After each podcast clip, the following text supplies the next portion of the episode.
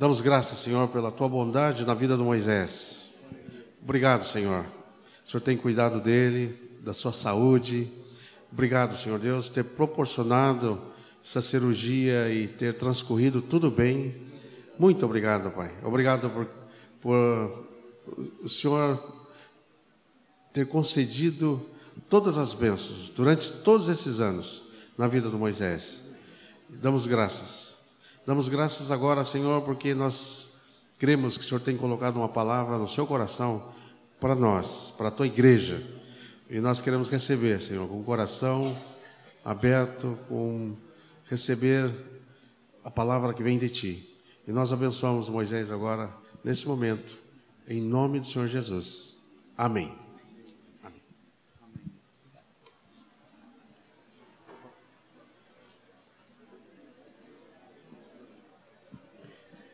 Meus queridos irmãos, eu quero começar agradecendo aos meus irmãos suas orações a meu favor. Já fiz isto com a, a, outra parte da congregação que se reúne à noite.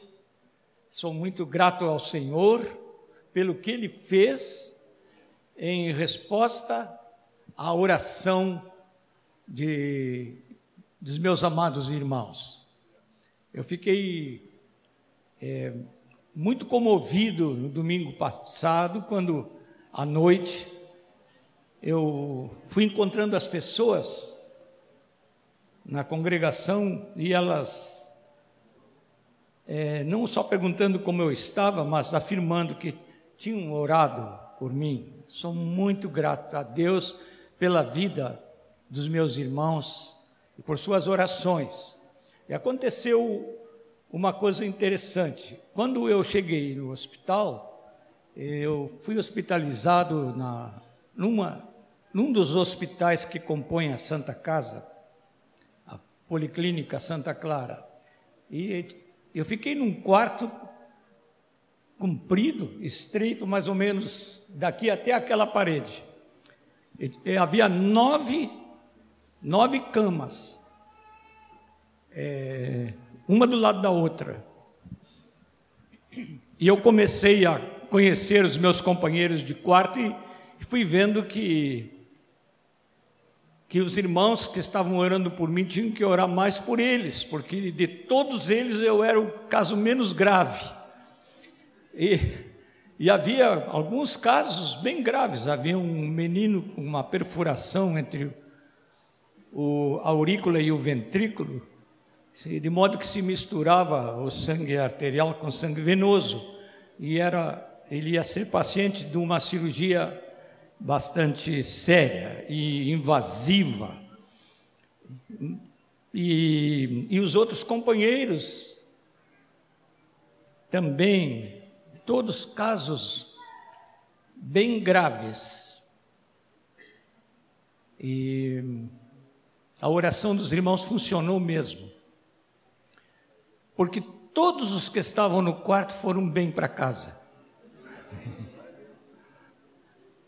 Eu sei que os irmãos não oraram somente por mim, oraram pelos que trabalham no hospital, pelos médicos, pelos enfermeiros, enfermeiras, serventes e especialmente pelos, pelos doentes. E Deus ouviu a oração dos meus irmãos, porque da não, naquele quarto, eu não sei dos outros, mas daquele quarto ali foram todos para casa.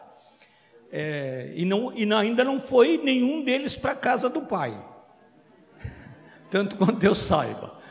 Mas e teria sido uma bênção se alguém tivesse sido removido para a casa do Pai Celeste. Ah, eu quero dizer que alguns irmãos fizeram um esforço especial alguém promoveu uma estratégia de oração, os irmãos andando ao redor do, do, quarteirão, só que o quarteirão ali não é quarteirão, é um quarteirãozão, porque passa pela frente do São Francisco e, e da praça, desce pela Independência, vai até a praça lá do Colégio Rosário e depois vai até a João Pessoa e sobe. E um irmãozinho muito amado ele se enganou nas instruções e deu sete voltas. ele deve ter ficado é, um pouco cansado, quase que ele teve que se internar também, não é? Mas é tudo por amor, não é, irmãos? Como, como é bom a gente poder começar a reunião repetindo as palavras do salmista como fizemos hoje. Ó, quão bom quão suave é que os irmãos vivam em união. É aí, nesse lugar, que o Senhor ordena a sua bênção. Eu tive que sair um pouquinho, fui até o meu automóvel e voltei. Quando eu estava voltando, tinha um senhor, um senhor aí uns 50 anos, bem gordo, falando no telefone. E ele dizia assim: ele chamava de dona, dona Fulana, por favor, não me abandone. Se você não voltar para casa, eu vou ficar sozinho, sem ninguém.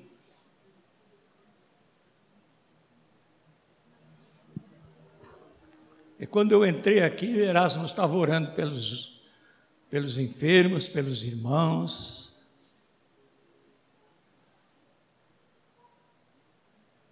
É. Eu não quis interromper o telefonema deles, mas estou pedindo a Deus que eu me encontre com ele, porque aquela figura não vou esquecer mais. Dizer que ele não precisa andar sozinho. Ninguém precisa andar sozinho. Se um de nós é separado por alguma razão da sua família, ou se algum de nós perde um, um ente querido, nós não ficamos sozinhos. Estava pensando quando Zils nos contou aqui da queda que ele teve. O que passou na mente dos Zils quando ele estava rolando escada abaixo? Ele está aí. Você estava pensando, você estava pensando, Zils, Deus está comigo? É, porque saiu andando, né? Depois de rolar a escada abaixo, saiu andando. Senhor, nosso grande amigo. Ele não é só o Senhor. Como falamos há dois ou três domingos atrás, Jesus falou: Já não vos chamo servos, isto é, aquele que me chamam de Senhor, mas eu tenho vos chamado amigos, porque tudo quanto eu recebi do meu Pai, tudo quanto ouvi do meu Pai, eu vos tenho dado a conhecer. Há uma um transbordar do coração de Deus para conosco. Os irmãos reconhecem isso, não é? Então digam um para os outros que Deus é superabundante.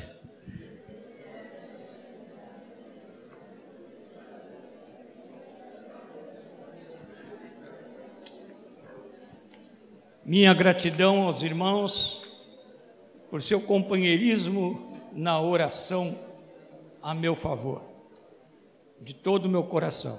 Minha gratidão e da minha esposa.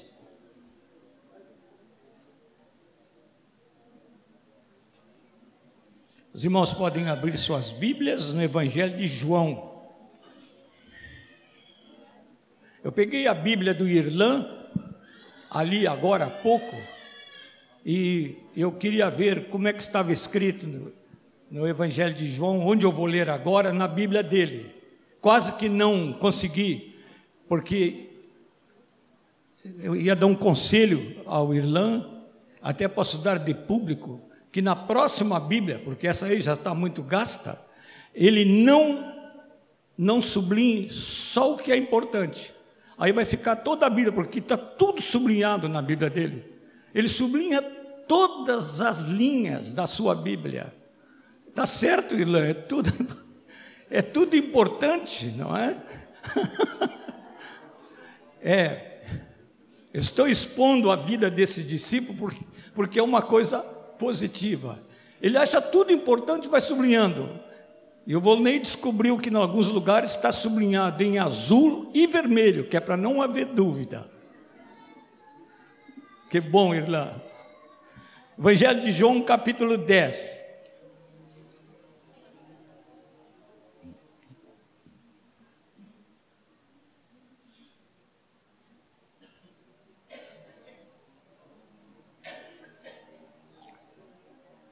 Vamos ler juntos? O ladrão vem somente para roubar, matar e destruir. Eu vim para que tenham vida e a tenham em abundância. E também no versículo 27 e 28. As minhas ovelhas ouvem a minha voz e eu as conheço, e elas me seguem eu lhes dou a vida eterna. Vamos ler junto essa expressão? Eu lhes dou a vida eterna. Jamais perecerão. Podem dizer, jamais perecerão. E ninguém as arrebatará da minha mão. Então, umas palavras cheias de consolação do Senhor para nós. Você se, se sente assim na mão do Senhor? Você está na mão dele e tem uma promessa: ninguém vai arrebatar você da mão do Senhor. Amém? Aleluia. Há muitas coisas importantes na nossa fé. Se se a gente fosse pedir para os irmãos dizerem o que é importante na nossa fé, aí nós teríamos quase que tantas respostas quantas são os irmãos aqui. Porque nós temos muitas coisas importantes na nossa fé. Muitas coisas. Mas a vida que Jesus nos dá é tudo.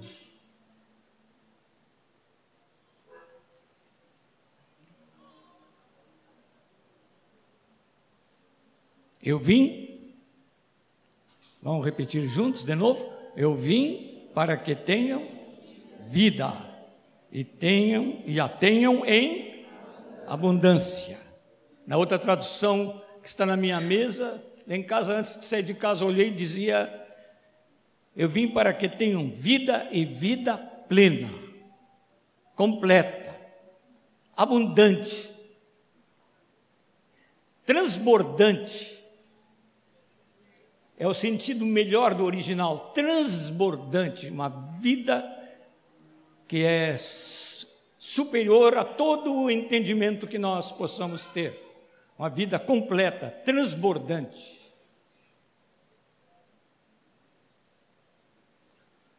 Estamos chegando ao fim do ano, eu gostaria que os irmãos,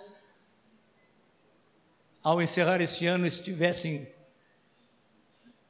sentindo o derramar desta vida divina na sua vida. Vida transbordante, vida plena, abundante.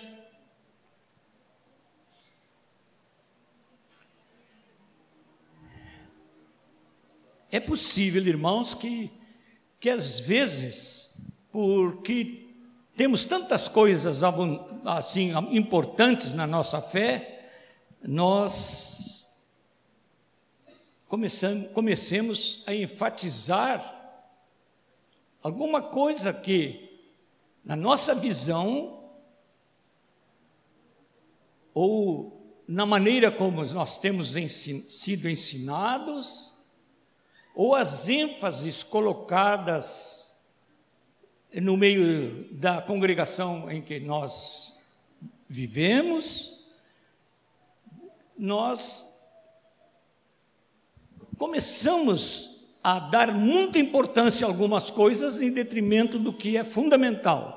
E o fundamental na vida cristã é a vida de Cristo em nós. Amém? É, o amém está fraco.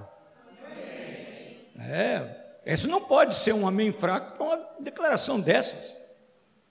A coisa mais importante, Jesus é que diz para que ele veio. Ele não veio para trazer dons e deu muitas, muitos dons. Jesus não veio para trazer uma consolação assim na hora da dor, da enfermidade, do sofrimento. E ele deu também isto, mas ele diz para que ele veio. Para que ele veio? Hein?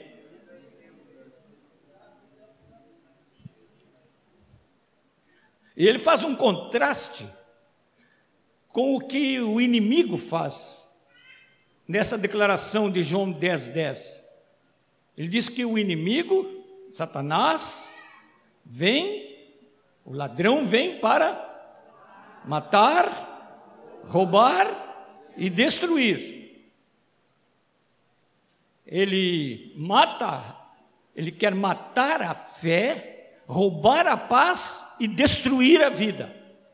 Aí Jesus disse: Eu vim. Os irmãos podem terminar? Para que tenham vida.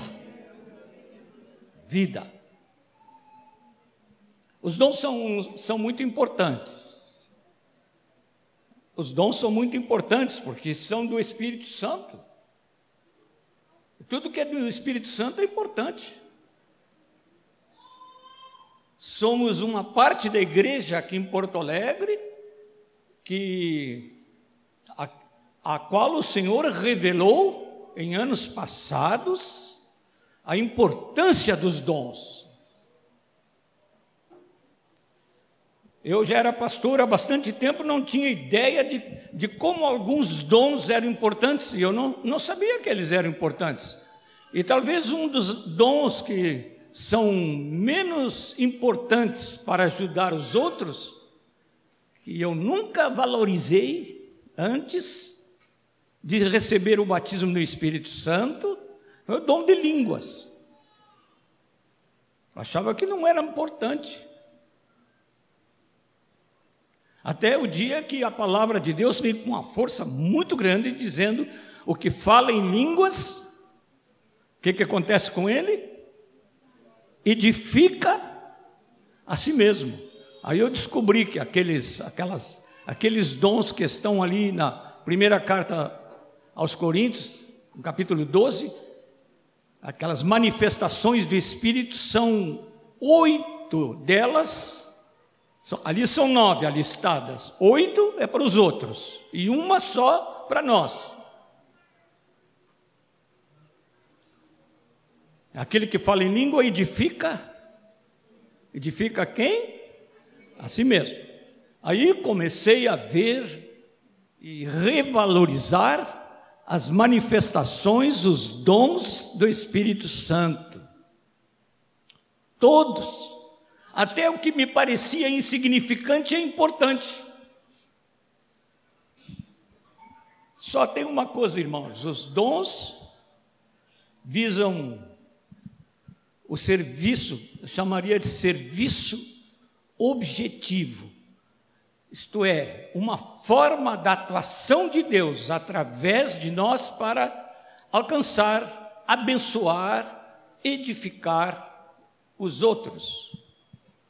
Por assim dizer, os dons saem de nós pelo Espírito Santo para abençoar outras pessoas.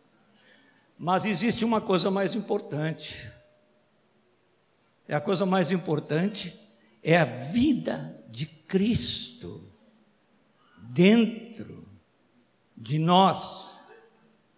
Alguma coisa que não é apenas objetiva, que não vai se manifestar através dos dons, mas que está em nós, a vida de Jesus.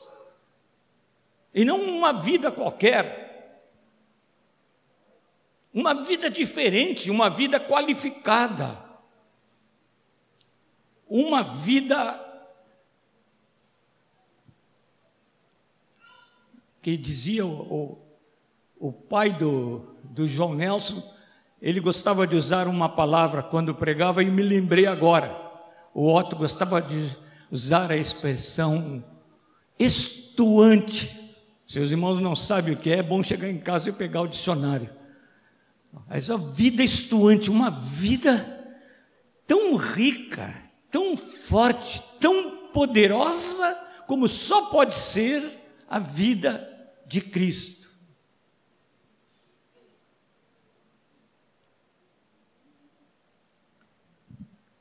Por que tantos que são usados por Deus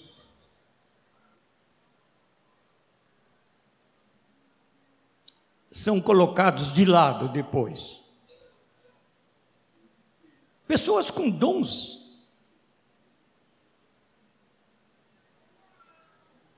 Nós temos dois exemplos na Bíblia tremendos sobre isso. Um deles é Balaão uma pessoa muito usada. É tão usado que ele, contratado para amaldiçoar Israel, se colocava numa montanha para amaldiçoar. Mas quando erguia sua mão e abria a boca para falar, em vez de amaldiçoar, o que, que ele fazia? Abençoava. O fim de Balaão foi muito triste. A Bíblia nos conta. Israel teve um, juiz, um homem forte, de nome Sansão. Hoje aqueles que são fisicamente fortes são chamados de Sansão. Ele é fisicamente muito forte. E, e ele foi um dos juízes de Israel. E a Bíblia falou algumas coisas boas de Sansão. Ele era um homem com dons. Nós sabemos como foi o fim dele. Readquirida a sua força quando os cabelos cresceram, se colocou entre as colunas do templo de Dagon e foi empurrando as colunas, e as colunas eram a base do templo, e o, o templo desabou sobre os filisteus e também sobre Sansão, e esse foi o seu fim. Cego e morrendo debaixo dos escombros, com muitos dons. Queria dizer, meus irmãos, sem medo, nenhum medo de estar me passando ao falar sobre os dons, que a presença dos dons não faz um homem espiritual. Não faz. Nossa tendência é correr atrás de homens com dons. A tendência humana. E é quando eu digo homens, eu digo homens e mulheres. Com dons.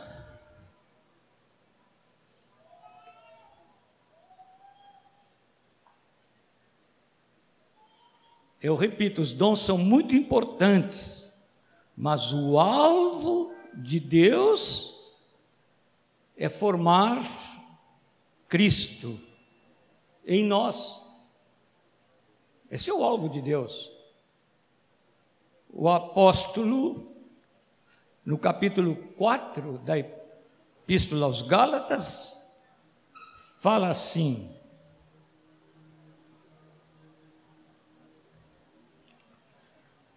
capítulo 4, eu vou ler versículos 18 e 19.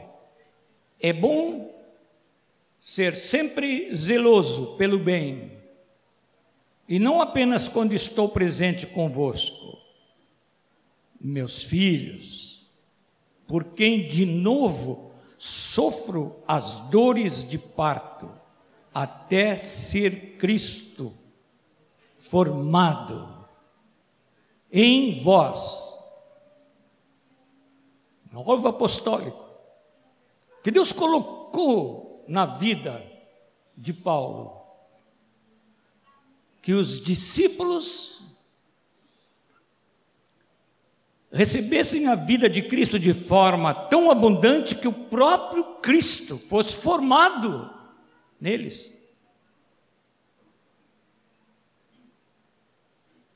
Pergunte assim, para reforçar a sua meditação de hoje e de todos os dias. Cristo está sendo formado em mim?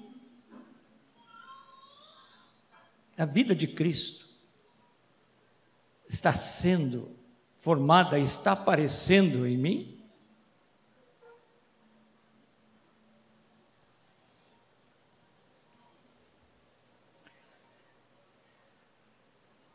Então, meus irmãos, eu quero passar para uma segunda declaração assim sobre coisas importantes. Eu já disse que os dons são importantes. Mas que a vida de Cristo é o mais importante, que com facilidade nós passamos a valorizar as obras. Aí as nossas obras têm muito valor aos olhos de Deus diz que as boas obras Deus preparou de antemão para nós andarmos nelas. Tão bom saber que obras são estas, não é? Ao ler a palavra de Deus, ao ouvir os irmãos, ao ser edificado na instrução que os discipuladores dão, nos conteúdos que são transmitidos pela igreja, aos membros da igreja, nós sabemos que as obras são importantes.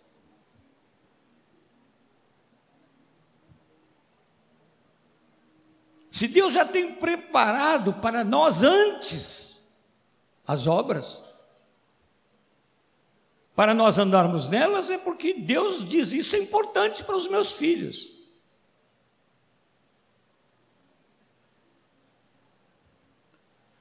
Agora, eu estou continuando uma ministração que foi dada aos discipuladores.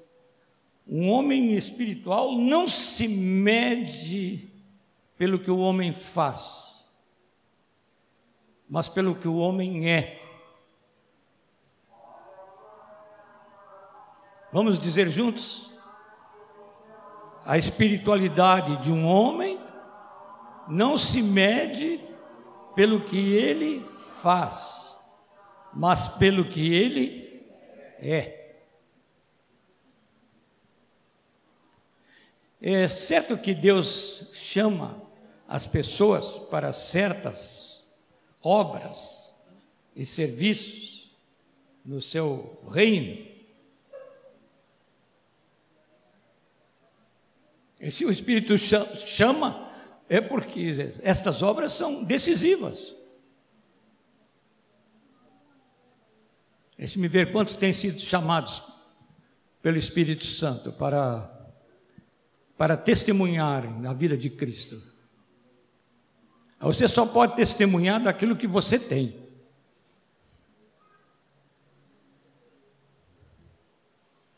É muito interessante que os apóstolos disseram, João diz isto, não é? Que eles dão testemunho do que eles apalparam com respeito ao Verbo da vida, se referindo a Jesus.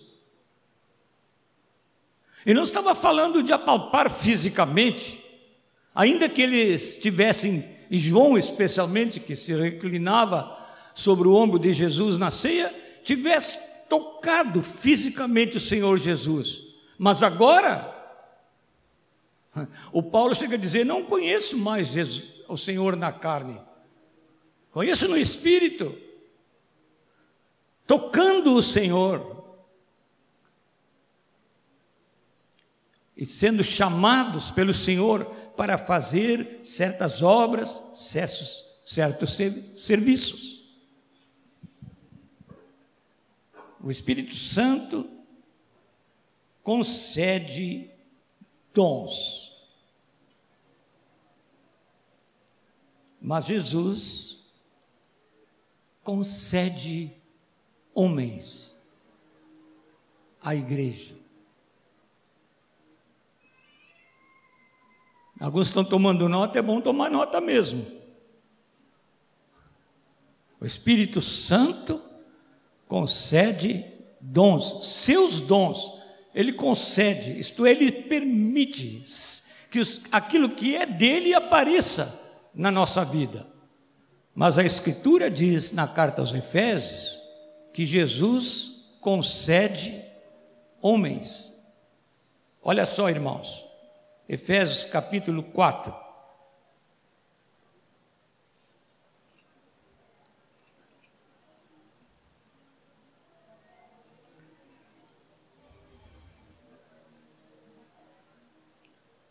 Versículo 10. Aquele que desceu é também o mesmo que subiu acima de todos os céus para encher todas as coisas. De quem está falando Paulo? Hein? De quem, amados?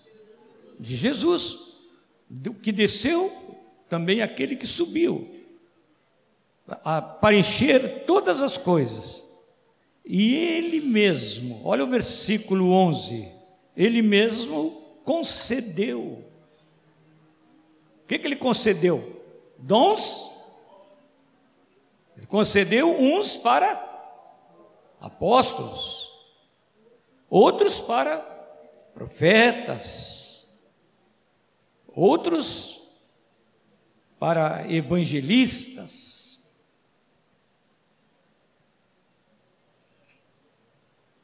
e outros para pastores e mestres.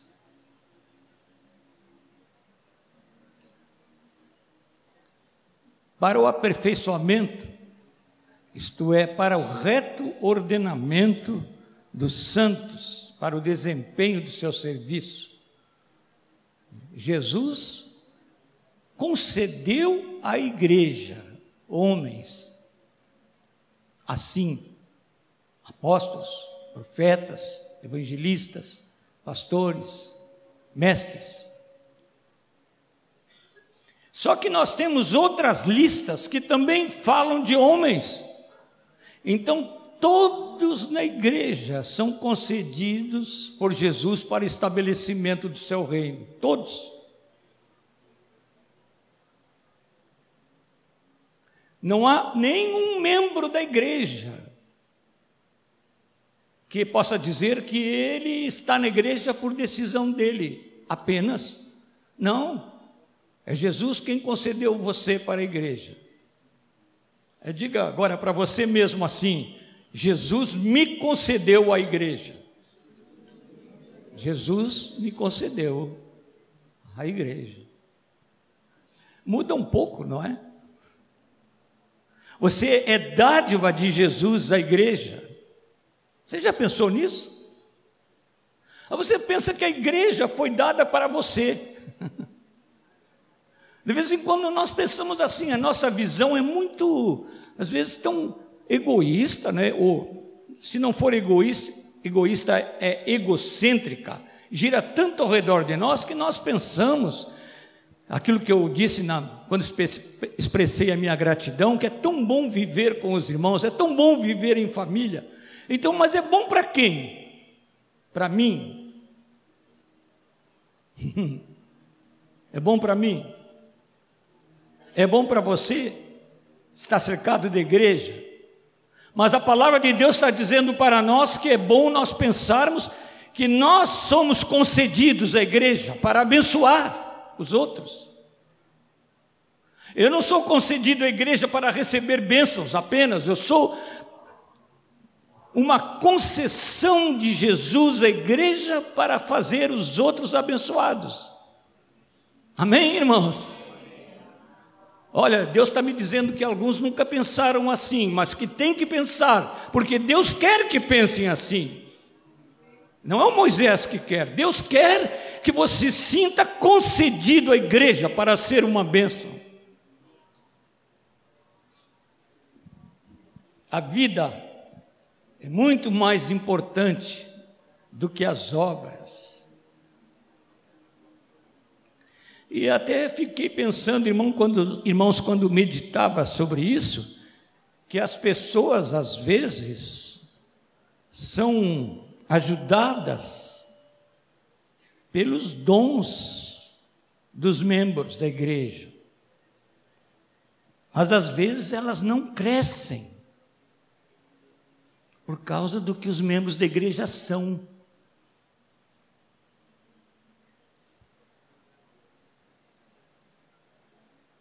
Eu fiquei todo arrepiado quando Deus me falou isso.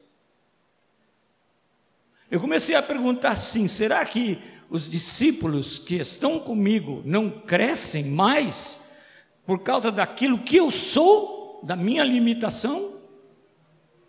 Que a vida de Cristo não está aparecendo como devia aparecer em mim? Se ele disse que veio trazer vida abundante, o que tem que aparecer em mim não é uma vida pequenina, tem que aparecer uma vida abundante, que toque os discípulos. É possível uma pessoa ter dons vários, ser usado por Deus. Agora, vejam, meus amados, mesmo tendo uma obra para fazer na igreja, tendo uma obra missionária, apostólica para realizar, Deus não quer que nós sejamos apenas instrumentos. Quando faltou o profeta, Deus usou uma mula. Não é? Ah, eu não quero ser mula. Ser usado e depois ser posto de lado. A mula não podia receber o Espírito Santo. Apenas falou para o profeta entender Quão soberano era o Deus que estava mandando fazer o que devia fazer.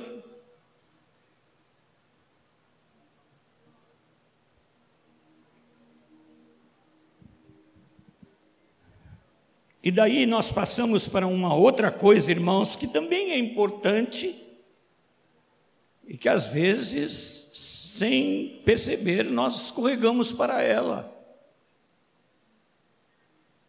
Estava falando com Volney antes de começar o nosso a parte dirigida do nosso encontro, porque o encontro começou quando nós nos encontramos, né?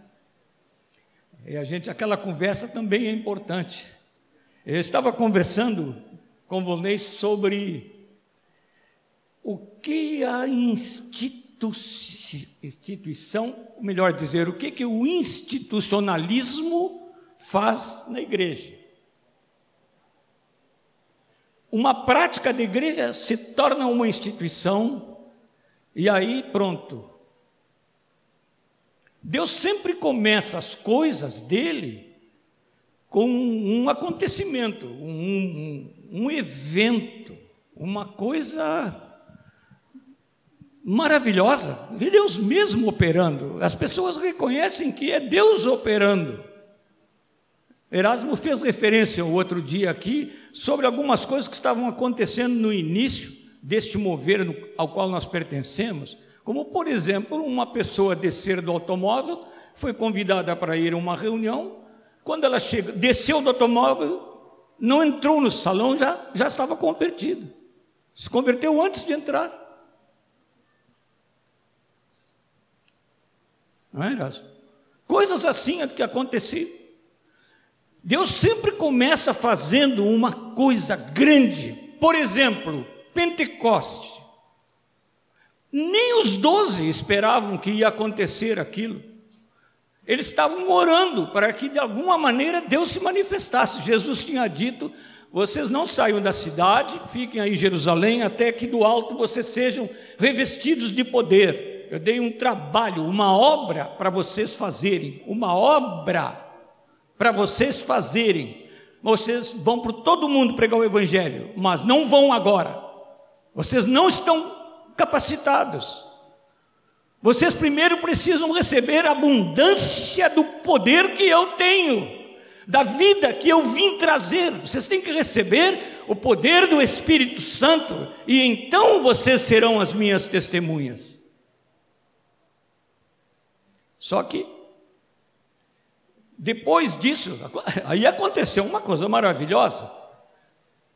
Eles não esperavam que no dia de Pentecostes, numa reunião de judeus, vamos dizer melhor, porque ainda não eram chamados assim, de israelitas, em Jerusalém, vindos de 14 nações diferentes, que são 14 nações citadas no livro de Atos, ia acontecer aquilo. Eles não, não imaginavam que ia acontecer aquilo.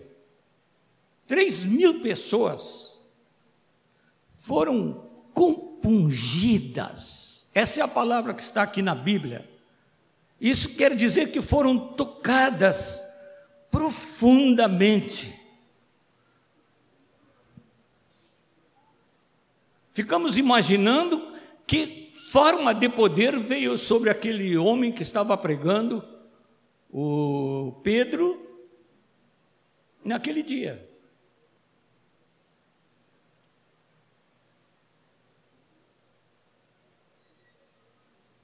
Jesus, cheio de graça e de misericórdia, tinha se aproximado dele e tinha perguntado para ele: Tu me amas?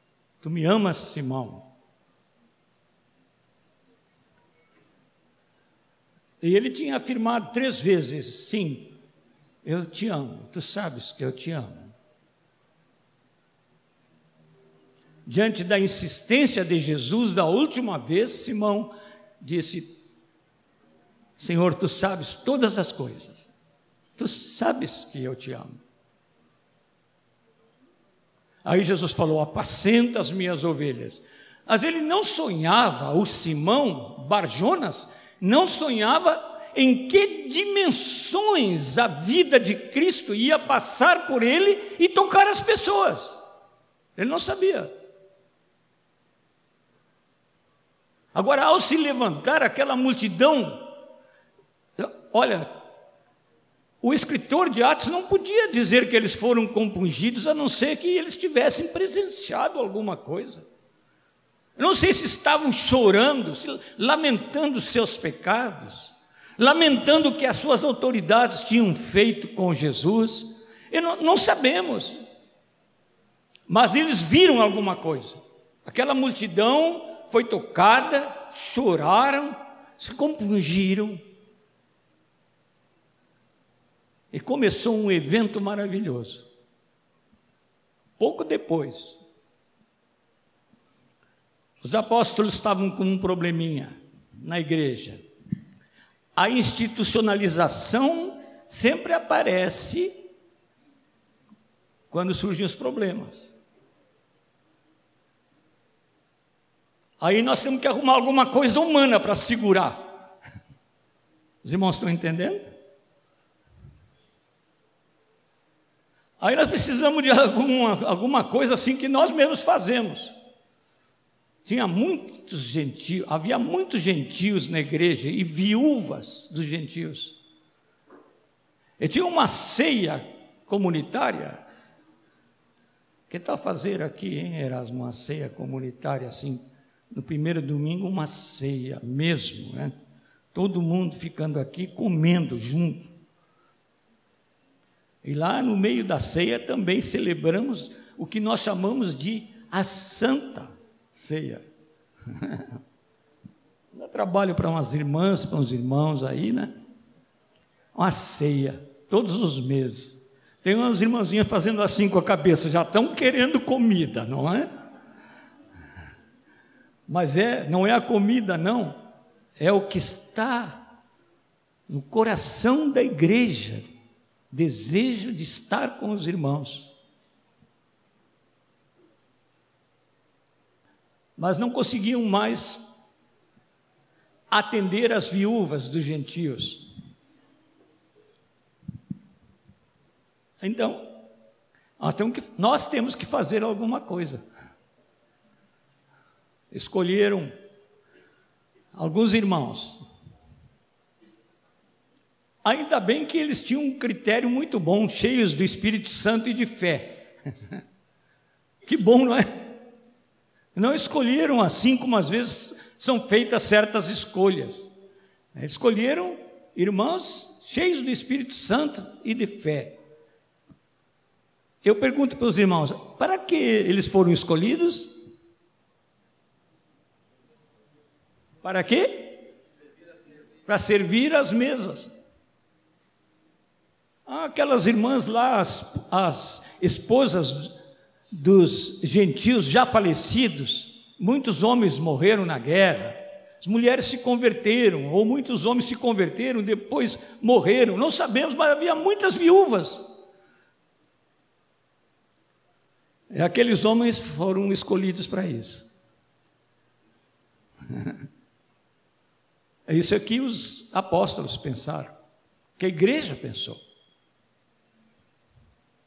Mas a vida abundante não, não aparece apenas.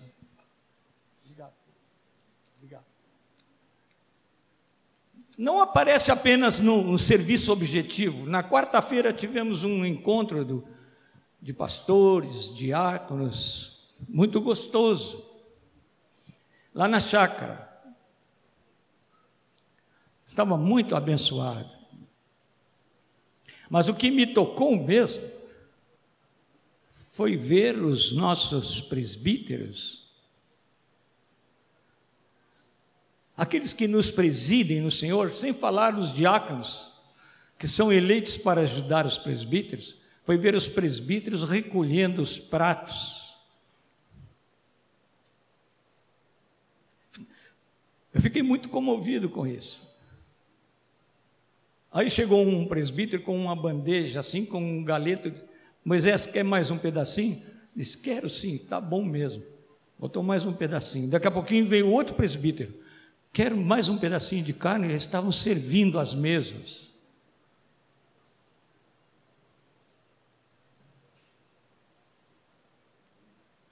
Os apóstolos lá pensaram que estavam elegendo sete homens só para servirem a mesa. Foi o contrário. Aqui os presbíteros estavam servindo as mesas. Mas não só isso. Aqueles homens, pelo menos dois deles, saíram completamente fora de toda a expectativa. Em pouco tempo, um deles morreu apedrejado. E o nome dele era Estevão. E a vida de Cristo estava nele tão forte, a vida de Cristo nele não era o que fazia na me a mesa, não era o serviço apenas que prestava, prestava serviço e foi escolhido a isso por causa da vida de Cristo, que nele estava, estava tão presente nele que ao se despedir desta vida, apedrejado, um tipo de morte horrível, ele pôde dizer: Senhor Jesus, recebe o meu espírito. E teve um privilégio viu, eis que vejo os céus abertos e o filho do homem em pé ao lado do trono. Passou todas as medidas da instituição. Instituído para fazer uma coisa foi muito mais além. E o outro, o outro homem desses sete, ficou conhecido não como diácono, ele ficou conhecido como evangelista. Houve um avivamento na Samaria tremendo. As pessoas na Samaria, justamente a região hostil, mas onde Jesus disse que eles iam começar na Judéia, depois iam a Samaria, quem foi a Samaria foi um diácono, um chamado diácono. E o Felipe ali pregou com graça, com poder. Deus, os irmãos leiam no livro de Atos dos Apóstolos, no capítulo 8, o que Deus fez ali através daquele homem cheio de Jesus. Um moço vibrante, cheio de Jesus.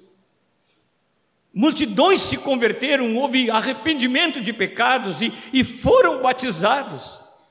Depois os apóstolos ficaram sabendo disso, mandaram apóstolos lá, e eles impuseram as mãos e aquela multidão ficou cheia do Espírito Santo, foram batizados no Espírito Santo.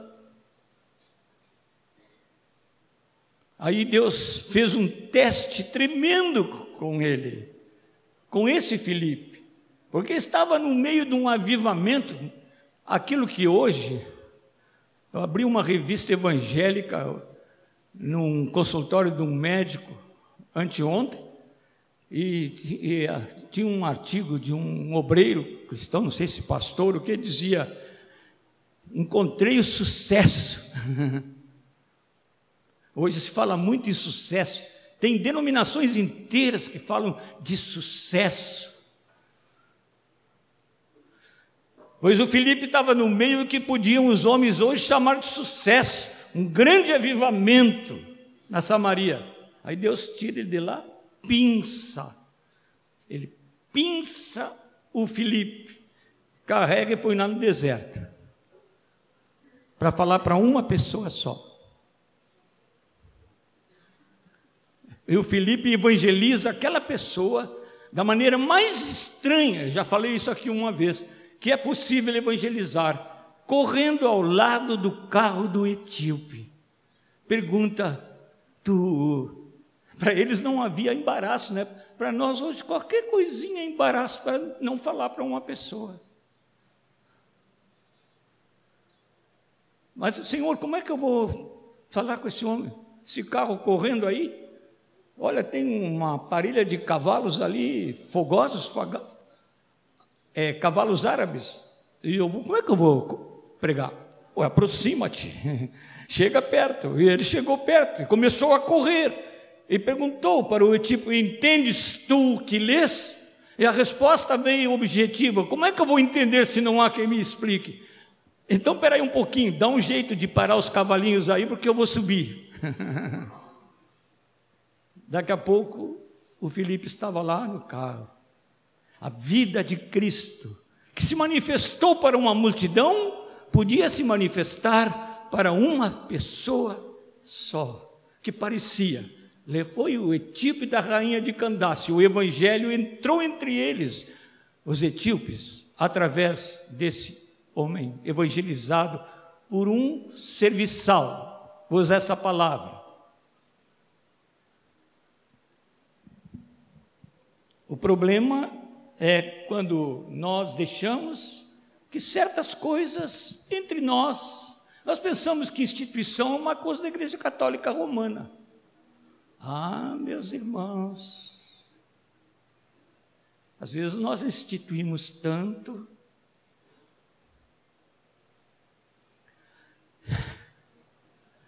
os presbíteros resolveram uma coisa muito boa e eu considero santa. Eles decidiram que nos meses de janeiro e fevereiro nós não vamos nos reunir aos domingos. A, prim... a minha primeira reação foi essa. Que bom, não porque voltou para a segunda-feira que tínhamos lá no início, mas porque nós não estamos presos em dia nenhum. Amém? Nós não estamos presos, nós vamos fazer reunião domingo só por fazer. Os presbíteros pensaram assim: olha, há irmãos que vão viajar para cá, para lá, não há motivo para fazer uma reunião quando eles não estão aqui na cidade. Vamos esperar que eles retornem dos fins de semana e não é necessário fazer duas reuniões. Os discípulos, os presbíteros nossos, tão queridos, eu homenageei os presbíteros na pessoa do único deles que está aqui. Acho que um está em casa preso que não pode falar, o João Nelson e os outros três devem estar à noite. Mas eu quero homenagear, dizer assim, ó, não para elogiar os homens, mas para o Espírito Santo que os moveu a quebrar qualquer tipo de rotina entre nós, para que não se torne instituição. Nós somos uma família e nós precisamos viver como uma família. A família muda quando precisa mudar. Se tem que mudar de casa, muda de casa. Se tem que mudar de dia e hora de fazer as coisas, muda o dia e a hora de fazer as coisas. Não está presa a nada. Ah, meus irmãos, os eventos às vezes começam assim: um evento, depois surge a instituição, e o evento controla a instituição, como aconteceu na igreja apostólica dos primeiros dias. No fim do século, a instituição começou, do primeiro século, começou a andar do lado do evento. No segundo século, a instituição ficou por cima do evento. No terceiro e quarto séculos, a instituição sufocou o evento. Ah, não, não é a instituição o importante, o importante é a vida de Cristo. O importante é a vida de, de Cristo. Interessante, É, poderia ter feito isso antes, mas vou fazer agora. Os irmãos abrem 1 Coríntios 12 e nós já vamos encerrar. 1 Coríntios 12.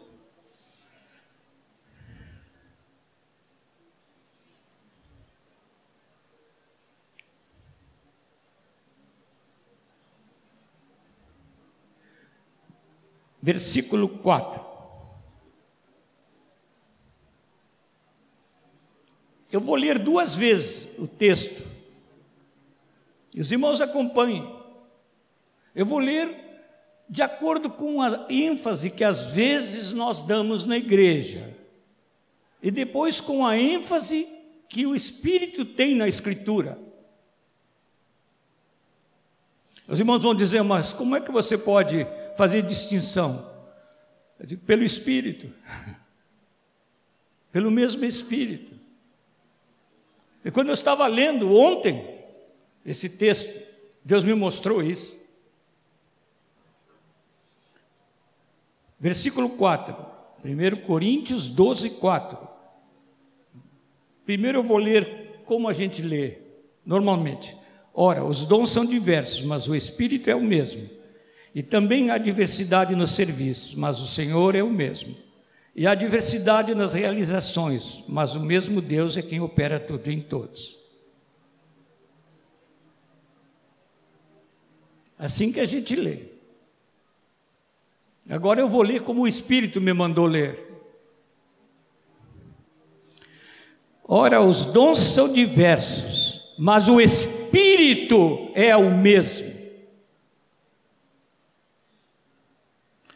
Há diversidade nos serviços, mas o Senhor é o mesmo. E há diversidade nas realizações, mas o mesmo Deus é quem opera tudo em todos. A vida de Cristo. A vida de Cristo, meus irmãos. O Espírito Santo, o Senhor Jesus, o próprio Pai, que opera tudo em todos. Uma coisa é certa, amados, transmitimos com muita força aquilo que nós somos. Se somos em Cristo, se estamos em Cristo, se Cristo está em nós e derrama da abundância de Sua vida em nosso coração, nós transmitimos com muita força aquilo que é muito forte em nós. Amém? Nós precisamos, amados, pensar um pouco na, na nossa busca. Porque o Senhor Jesus já prontificou-se no céu na decisão que ele fez com o pai, o pai deve ter dito para ele: Você tem manifestado desejo de ir ao mundo. Na história do mundo já passaram milhares de anos. E tu queres ir ao mundo, meu filho? Para que tu vais ao mundo? E o filho deve ter respondido: Eu vou para transmitir a vida a nossa vida. É dizer, é isso que eu esperava de ti, meu filho. É isso que está no meu coração. E o meu espírito vai te acompanhar. Tu vais transmitir abundantemente da nossa vida. Essa é a bondade e a misericórdia do nosso Deus. E a nossa busca?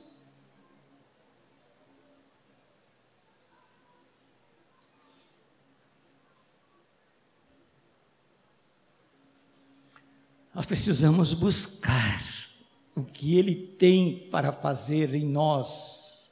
Amém?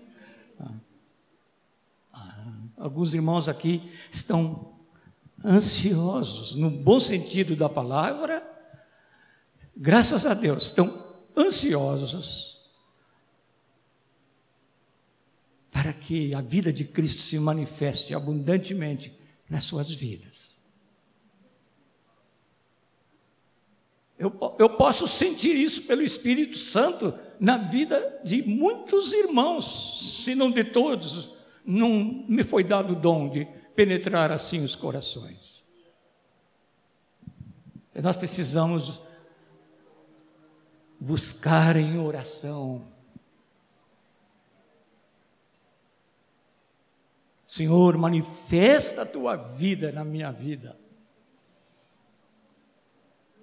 Nós precisamos andar em, assim como Ele oferece vida plena, nós devemos oferecer-lhe plena submissão ao seu querer. Sabe, essa concessão da sua vida, a vida de Cristo em nós, nunca é independente de nós, nunca.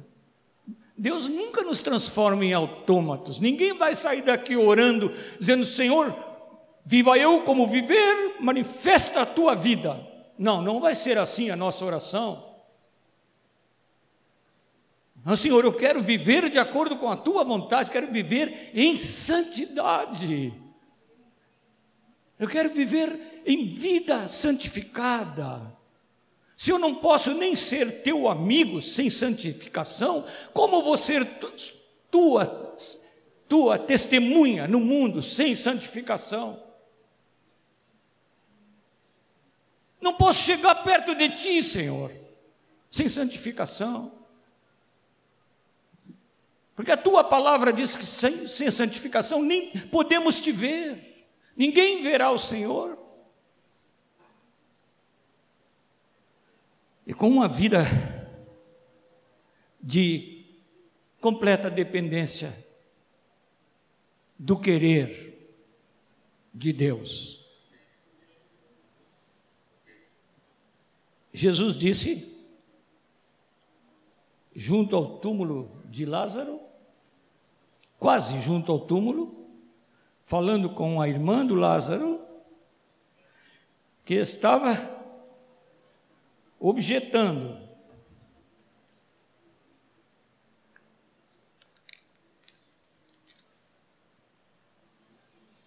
Que o seu irmão já estava sepultado há quatro dias e devia cheirar mal lá dentro da sepultura.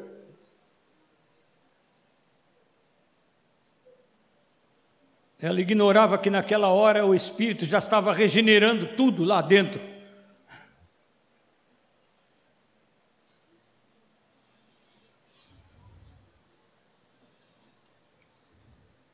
Jesus disse: Eu sou a ressurreição e, a vida.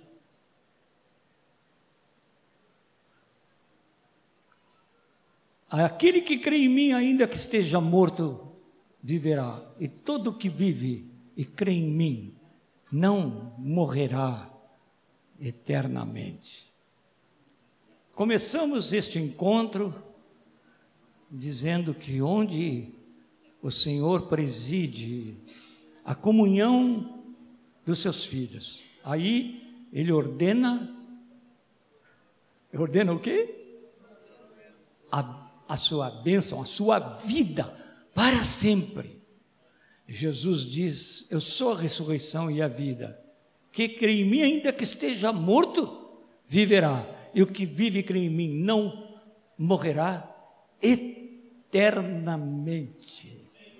A dádiva de Jesus para nós, irmãos, é uma vida abundante, tão abundante, tão rica, que ela transcende os parâmetros da história e desta vida presente, para nos acompanhar em todas as dimensões inimagináveis para nós da vida eterna, por toda a vida eterna. Vamos terminar lendo as palavras de Cristo novamente. João 10,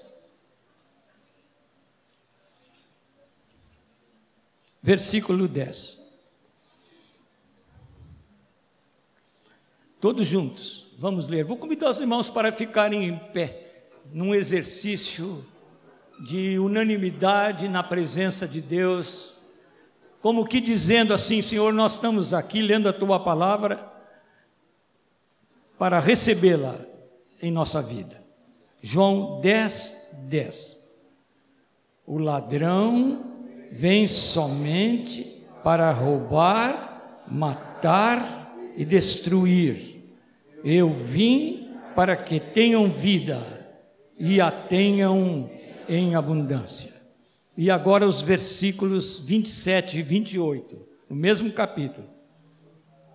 As minhas ovelhas ouvem a minha voz, eu as reconheço e elas me seguem. Eu lhes dou a vida eterna, jamais perecerão e ninguém as arrebatará da minha mão. Amém. Senhor, nós queremos te agradecer e te louvar porque as tuas mãos que sustentam o universo são as mãos em que a nossa vida está. E ninguém pode nos tirar das tuas mãos. Obrigado pela vida que nos concede, Senhor.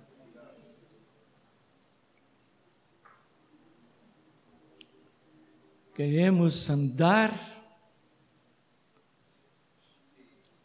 na abundância da vida do Espírito Santo, que é a vida do teu filho em nós. Em nome de Jesus. Queremos viver esta semana assim, Senhor. Em nome de Jesus. Amém. Os irmãos agora vão se retirar, mas eu quero já que os irmãos têm tanta boa vontade de orar por esse pastorzinho, quero pedir que os irmãos orem por mim. Hoje à noite eu devo ministrar numa igreja batista tradicional, cujo pastor está buscando o batismo do Espírito Santo. Essa igreja, no passado, mandou embora 19 irmãos que tinham sido batizados no Espírito Santo. Mas o Senhor é grande e poderoso. Agora, o pastor dessa igreja, que não é o mesmo que estava naqueles tempos, aquele pastor também é um colega muito amado, eu gosto muito dele. É não, a gente tem que orar sempre como Jesus, perdoa os que não sabem o que fazem. Ele não sabia mesmo. Mas essa igreja, nessa igreja que mandou alguns irmãos embora, entre, entre os quais a nossa irmã Noemi, o senhor Oscar, que não está hoje conosco aqui, e a, sua família, Os irmãos orem por mim, amém? Preciso da oração dos irmãos. Senhor, Senhor da vida, aquele que é a vida, esteja com meus irmãos é, hoje e durante a semana. Ah, Ismael e alguns irmãos querem orar por mim. Amém. Amém. Amém, Senhor.